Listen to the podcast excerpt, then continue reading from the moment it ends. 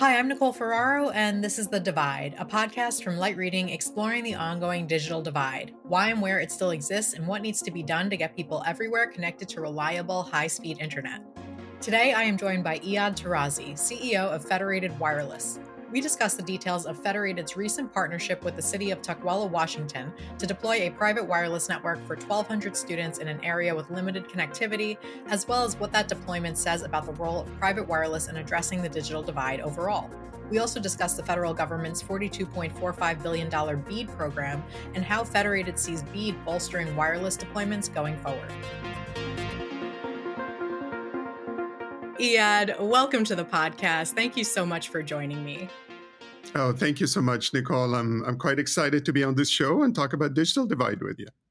Yeah, I'm super excited to have you here. Um, the light reading audience is most likely familiar with Federated Wireless, but for anyone tuning in who isn't, why don't you just introduce yourself and share some brief background on the company and what you guys are focused on these days? Very good. Thank you so much. We've been around for about eight years plus. We've started our business focusing on a new spectrum model called shared spectrum. Probably the most famous part of it is the citizens broadband or CBRS spectrum that's supposed to create a lot of new opportunities for deployments that we haven't traditionally seen, like digital divide, like private wireless for automation, like DoD deployments. And once we got uh, the basic product out of uh, to the market, which we're uh, north of somewhere between 45%, 50% today of the market for CBRS. Um, we started thinking about how to uh, create the applications that people would utilize the spectrum with. Uh, we have operators, we have cable companies, we have over 500 customers right now and growing, and over 170,000 radios or nodes already on the system. Uh, so that's quite a bit of an achievement. But one of the vision from day one, part of the vision was to create uh, new users, people mm-hmm. that don't have good access to the spectrum, people that aren't able to operate within the economics uh, that we've had. And so we've started enabling a couple of segments. One of them is digital divide. And uh, I think that's what we're going to talk about today. Thank you. Indeed, indeed it is. Yeah. So, um, one of the reasons you guys are here is to talk about the digital divide, but specifically, you recently announced a deployment in the city of Tukwila, Washington. If I'm pronouncing that correctly, you can also correct me if I'm not. I admit I've never been there, but um, I understand that this deployment is going to help close the digital divide for roughly 1,200 students. So I want to talk about that in some detail and the role that private wireless can play in addressing the digital divide in general. But first, taking a step back, why don't you tell me a bit about the digital divide in that city and the problem that the city was setting out to solve here? Sure. Um, a good portion of the city doesn't have access to uh, good connectivity.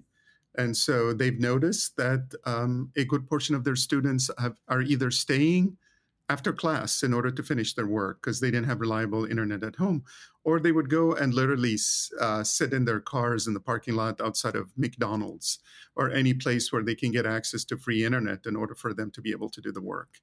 Um, I give a lot of credit to the uh, the Washington State, to their uh, broadband division, to their uh, Commerce Department and to the school district and the mayor and everybody.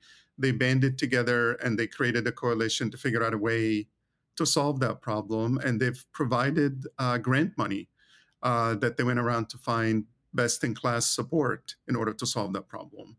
And the solution they've had in mind is to find a way to provide uh, Chrome laptops for about 1,200 students uh, in areas that don't have good internet that are in essence virtually connected to the schools.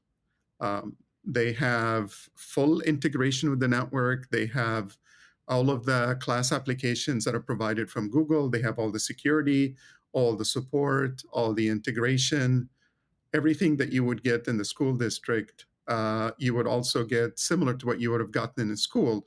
And this way, these students now can take these laptops, go home, uh, sit, relax in their, you know, offices or at home or on the couch and have access to all the things they need to do and be more productive and be part of the community. And I think this is exactly what we all want to see.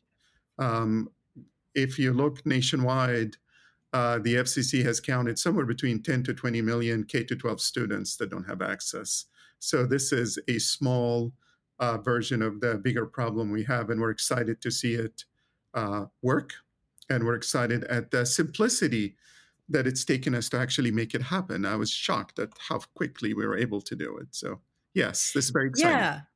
Yeah, no, it's really exciting. You have my mind going in a million directions um, as I think about this issue as it pertains to students. Um, but so I want to know a little bit more about how you guys came into the picture. You mentioned that it was a grant that you won. Um, how did the partnership with the city come about? Um, tell me a bit more about the grant funding and what stage is all of this in right now? Sure. Um, the grant funding was provided by the city, and uh, specifically, it came from their here. Let me tell you specifically, their Washington State uh, broadband office. They mm-hmm. have set up a specific broadband office uh, that works with their uh, Commerce Department for Washington State, and it works directly with the schools and in collaboration with the mayor office. Uh, there's a CTO team uh, that works within the mayor office and works within the city that is worked on defining requirements and issuing RFPs and looking for qualified suppliers. And we were one of the a few people that responded. Uh, we worked by you know doing surveys and analysis and planning, and we had to show them exactly how we will do it, what we will deliver on. And in the end, we won the contract. Um, it includes the initial setup, it's roughly about eight cell sites or radios with some sectorization in them. Uh, they have some fiber network in the city that we were able to use, but we've done also a lot of point to point connections between these sites to make it work. Uh, we've also worked with the city on the, the laptops that they brought in in order to integrate them and test them. Um, and we did the deployment. The contract also includes support for the next three years in order to make sure that it's fully automated, fully managed. We provide this as a managed service as well as an initial setup, and we make it seamless for them. And we also give them the commitment that we will work with the community in any way they need us. If their needs have changed, if their geography have changed, in terms of where they want to target people, if they find new applications, if they run into security issues, whatever it is they run into in the future, if they upgrade their platform, that we want to be there to support them. The combination of being, you know, uh, very efficient on cost, given that we use CBRS Spectrum and we use off-the-shelf equipment, uh, we were able to deploy this network in roughly three months, four months max, which is uh, quite a short period of time when you talk about big projects of that sort, and the yeah. ability to provide them a full managed service end to end where they have one necktie period. We have a big automated NOC effort that we're able to use, uh, and that we held ourselves accountable all the way to the laptop. All of these things help them get comfortable. Uh, they created a coalition on their end that has many, many people. It has in it uh, tribal communities, charter schools. Uh, the King County IT department was part of it. Uh, there is a housing uh, project that was part of it. Uh, the school district provided a lot of work. Um, you know, I, I, can't say enough for uh, the spirit of collaboration, the, the can do that they've had as well. They moved very fast and they moved with a lot of uh, precision and determination. So I haven't really seen a better example lately of public private collaboration where everybody's motivated, the end goal in mind is there, and people move very fast. And you bring people that are quite diverse background. In the end, the only thing that matters is these 1,200 students. They have access, they can do their work, and they can do it seamlessly. Yeah, um, I would imagine speed of deployment is really important when you're talking about connecting a school because you a kid only has so much time in a grade in a school you know you mentioned four months that's what half of a school year or, yeah. or thereabouts or more um, or less i don't know i can't do that math in my head right now but yeah. it's a significant chunk of a school year and for it to take even longer than that would be detrimental.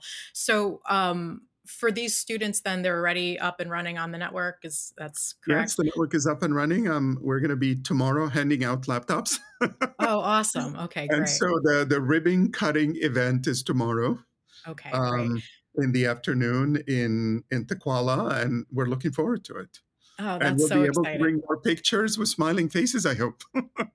I look forward to seeing those. Um, so what kind of what kind of speeds are these students getting and um, are there any restrictions on this network?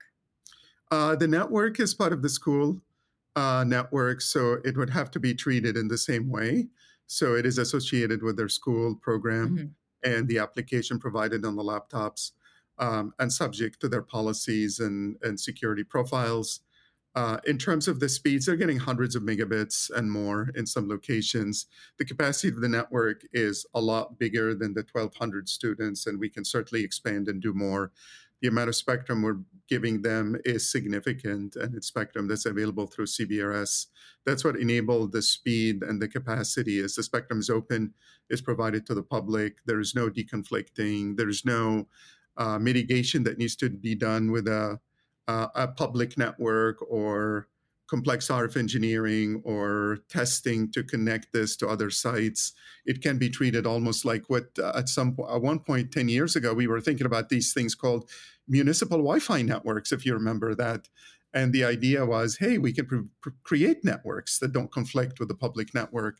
In essence, this is the same thing except for 4G. And over time, we'll see these evolving to 5G networks. So dedicated spectrum, dedicated sites, dedicated support, uh, plenty of capacity, plenty of coverage, and the ability to do even more for these students. Yeah. Um, so you mentioned gr- the grant funding earlier. How important is access to grant funding for you guys to be able to do deployments like this? Um, very significant. In- it is. I mean, there is significant amount of money that's flowing into broadband and mm-hmm. covering the digital divide. One of the things that we've seen evolve, which we're quite pleased about, is that uh, whether it's fixed wireless or mobile wireless now is beginning to qualify in broadband connectivity because a lot of broadband is moving to wireless.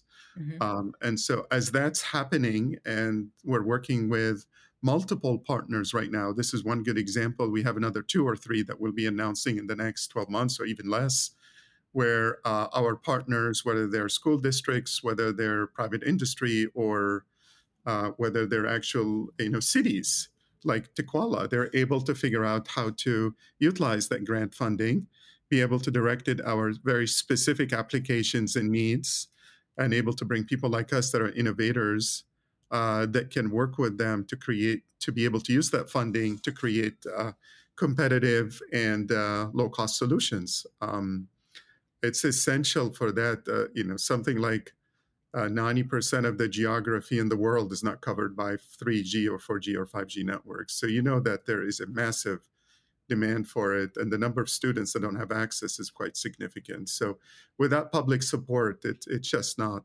possible to go charge these 1,200 students what it takes to build a network. So what we yeah. hope to do is start with 1,200 and then begin to build more applications and support on them because the same network can support a lot of other activities. And so over time, as uh, we get the first application working, we can build more scale, even on top of the scale that we have today. And I think you're going to begin to see that.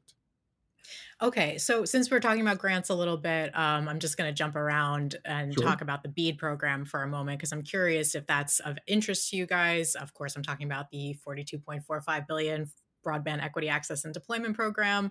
Sure. Um, states are almost done working on their initial proposals. Um, and I guess we'll start seeing grants roll out probably early 2025. Um, so, how are you guys looking at that program? Obviously, it has a fiber uh, focus to it, but do you see opportunities for federated? And if so, where? Absolutely. I think the way we're looking at it right now is oh, we're going to start as fiber, and a lot of the fiber operators are going to add and attach wireless to them we have at least one uh, major partner right now that's gone through and you know from a previous program and got approval for their fiber subsidy. And so they're covering you know a, uh, a state I, I can't really disclose the state but lots and lots of communities that don't have coverage. And so the minute they mapped out their plans and funding for now i have these you know 60 little towns that now have fiber under this plan. What can I do? What else do they want? And the first thing that their users are telling them is that can we add uh, mobile to it? Um, and so um, it may not look like what we're doing here in Tukwila, which are very specific around students. I like mm-hmm. that. Applic- there are other places where people are focused on uh, what I would call a, uh, a cable-like packaging. You know, I have fiber, but I really want true 5G in my home and in my neighborhood, and I don't have anything at all. The, this is a you know, there will be many different cases to make. In some cases, like Tukwila, it's about people that don't have good coverage, even though there is infrastructure in the city because of economics, yeah. because of whatever the the divide looks like in that city. There'll be other places where there's nothing. And you have to start with a fiber connectivity first before you do anything. That's where that program is going to be most helpful is places that don't have anything. Fiber comes in first, and then there's a lot of different mobile partnerships that can come on top of it. And that's how we're seeing it. There's a third flavor we're seeing where it's sort of, I would call it bring your own uh, type coverage, where you're beginning to see innovators that are using CBRS and working with us to be able to figure out how to incent uh, communities to stitch together their own networks. That's a little more complex, and without a subsidy, that's quite difficult. Yeah. Um, so I, I can tell you that the broadband program is essential. Um, I think fiber is a very important component, but it's not the only component. A wireless component will become essential in the next five, ten years in pieces. We will see it everywhere. We're looking at innovators now to start the programs, but to show what it looks like, and we'll build on it. Um, your answers your answer is interesting to me because uh, you know I've spoken to a lot of fixed wireless providers and and people in the wireless space who are pretty upset about the BEAD program's focus on fiber. Um, but the way that you're describing it, it almost sounds like the BEAD program is going to help subsidize the fiber that you guys need in order to mm-hmm. build your business. Correct? That that is true because the number one hurdle right now for fixed wireless deployments and for some of these ad hoc mobile network, it's no longer the mobile network. We can give yeah. you free spectrum. We can give you really cheap equipment and support. We can give you complete service packages. We can give you integration all the way to the laptop. If you add what Apple has done with iOS 17 now for CBRS, which is completely allowed users to do whatever they want on them, which is a revolution that's about to come. If you add in what we're doing in neutral host, which is interoperability between public and private networks. That's what we're pioneering now in Cal Poly, and you're going to see a lot more there. We have all the tools. Uh, fiber, ultimately, you need uh, innovators in the space, like the Tukwila team, mm-hmm. like Cal Poly, others, to be able to work with people like us. You need fiber in the ground that you can connect to. You don't need it everywhere. You just need enough of it to build on it. You don't need fiber to every classroom. You don't need fiber to every building but you need enough just to be able to get, especially to the remote communities. And then you need funding sources to be able to do that because without some sort of subsidy or support, it is very hard to build a business case completely on advertising or or charging users. In these cases, the users aren't covered not because you know we don't have enough good companies in the US and good technology, it's because the economics just don't work. And so without an economic subsidy, it doesn't work. You need all three pieces to come. I would also say that nobody knows the ultimate formula. There will be many, many formulas. Um, every one of them is focused on a segment. It will look a lot like what we started seeing at the beginning of Wi-Fi, where we don't really know where Wi-Fi is going to end up, but we knew that there's probably something has to do with a laptop and something has to do, you know, with you know. Eventually, it became connected to every phone. Eventually, became connected to every TV. Eventually, became the the number one streaming source for all uh, we didn't anticipate all of that day one we just knew that there's some connectivity to a short distance this is what the space looks like right now and subsidy is essential Right. Okay. So, um, just one final question for you then to round this out with the Tukwila deployment. Um, just curious, as you were going through this, what lessons you guys might have learned about deploying whether it's a private wireless network for a school or about using private wireless to close broadband gaps. Um, what takeaways are you uh, taking from this deployment, and how are, do you intend to apply that to digital divide deployments going forward? I think it comes down to two things keep it simple. Um, so focus on the one application. That's what made this very successful. We need laptops with connectivity. That makes it when people start thinking about 20 different things to put on it, and you know that I think this is what failure looked like in my book. Um, and then two is uh, it's really about people. Build the coalition, know your users, figure out what's really important, and meet the demand and meet the need and figure out how to make people happy in the end of the day. The, like every other business, this is about your customer, your end user, making sure you know what they need and build a coalition to support them. So the people part is where people stumble. and they get over ambitious on 700 applications for a network and these are so keep it focused on the application make your customer happy you'll do more i mean that's really the only i know it's simple but truly truly that's what we learned uh, that's a that's a great answer. Thank you so much, Iyad. I really enjoyed hearing about this. I look forward to seeing the photos of the smiling faces, and uh, good luck. I hope you'll come back and tell us about this deployment in in another year. Yep, and there'll be more deployments. Thank you Absolutely. so much. Absolutely, my pleasure. Bye bye. Thank you again, Iyad, for joining me. Thank you as well to our producer, Pierre Landriau, for making this episode. Be sure to subscribe to the Light Reading Podcast for more episodes of The Divide, as well as interviews and insights from the Light Reading team. Thank you for listening. We'll see you next time.